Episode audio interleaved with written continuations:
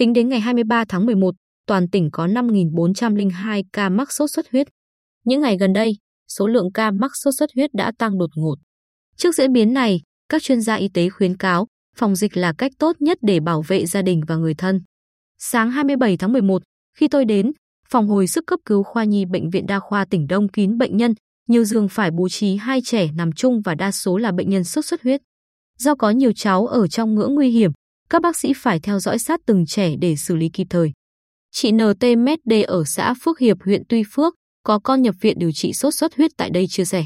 Con tôi sốt 2 ngày, dù không sốt cao nhưng tôi thấy lo lắng vì dây dưa, không giảm nên đưa đến bệnh viện ngay. Đến viện thì cháu chuyển nặng, được các bác sĩ chăm sóc, cứu chữa kịp thời, nay cháu đã ổn. Tôi không ngờ sốt xuất huyết có thể gây ra nhiều hậu quả nặng nề như vậy. Chị NTT, mẹ của một bệnh nhân 11 tuổi, ở xã Mỹ Thành, huyện Phú Mỹ, cho biết cháu sốt không cao nhưng vì thấy có dấu hiệu bất thường, chóng mặt nên sau vài ngày phát bệnh tôi đưa cháu nhập viện. Bác sĩ nói cháu đã có dấu hiệu tiền sốc. May nhờ được can thiệp tích cực, tận tình nên nay cháu đã tạm ổn. Chỉ tiêu giường bệnh kế hoạch tại khoa nhi, Bệnh viện Đa khoa tỉnh là 100 giường, nhưng số thực kê bình quân nhiều ngày qua là 145, một số thời điểm còn lên đến khoảng 250 bệnh nhân. Trung bình mỗi ngày, khoa tiếp nhận khoảng 60 ca sốt xuất huyết, trong đó tỷ lệ nặng 30-40% là các trường hợp sốt xuất huyết đen nặng, sốc, tổn thương gan. Bác sĩ chuyên khoa 2 Phạm Văn Dũng, trưởng khoa nhi Bệnh viện Đa khoa tỉnh, cho biết bệnh nhân sốt xuất huyết là trẻ em tăng đột biến với nhiều ca nặng nên cơ sở điều trị của chúng tôi bị quá tải. Phải kê thêm giường xếp, một số cháu nằm chung giường, bệnh viện điều 2 điều dưỡng ở khoa nhi sơ sinh qua hỗ trợ. Đến thời điểm hiện tại, chúng tôi động viên nhau cố gắng vì hiện giờ cơ sở điều trị nào cũng đông bệnh nhân. Huyện Tây Sơn hiện là địa phương có nhiều ca mắc sốt xuất huyết cao nhất tỉnh với 1.083 ca. Để tăng cường công tác phòng chống dịch, huyện Tây Sơn tổ chức phát động tháng chiến dịch vệ sinh môi trường, diệt lăng quang bọ gậy và truyền thông phòng chống sốt xuất huyết từ ngày 15 tháng 11 đến 15 tháng 12.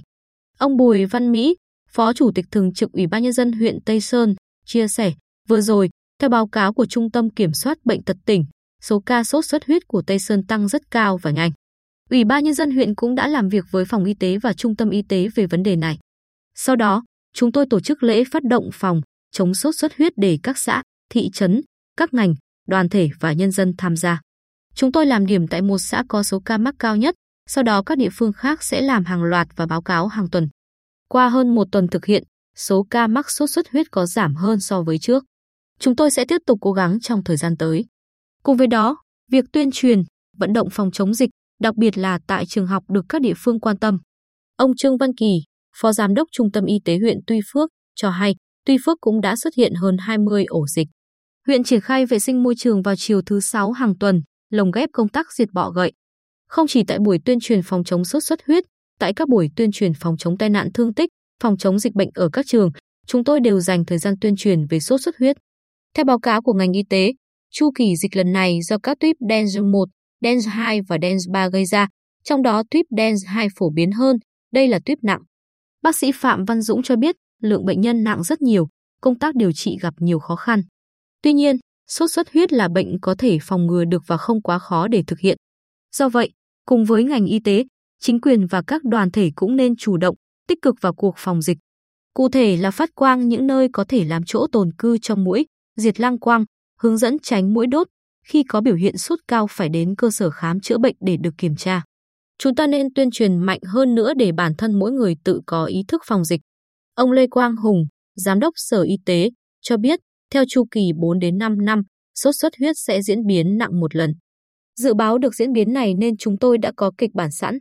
Theo đó, các cơ sở y tế cũng như các địa phương căn cứ vào đó tập trung phòng dịch và điều trị. Tại các địa phương có số ca mắc sốt xuất huyết tăng cao, công tác khống chế kiểm soát cũng khá tốt.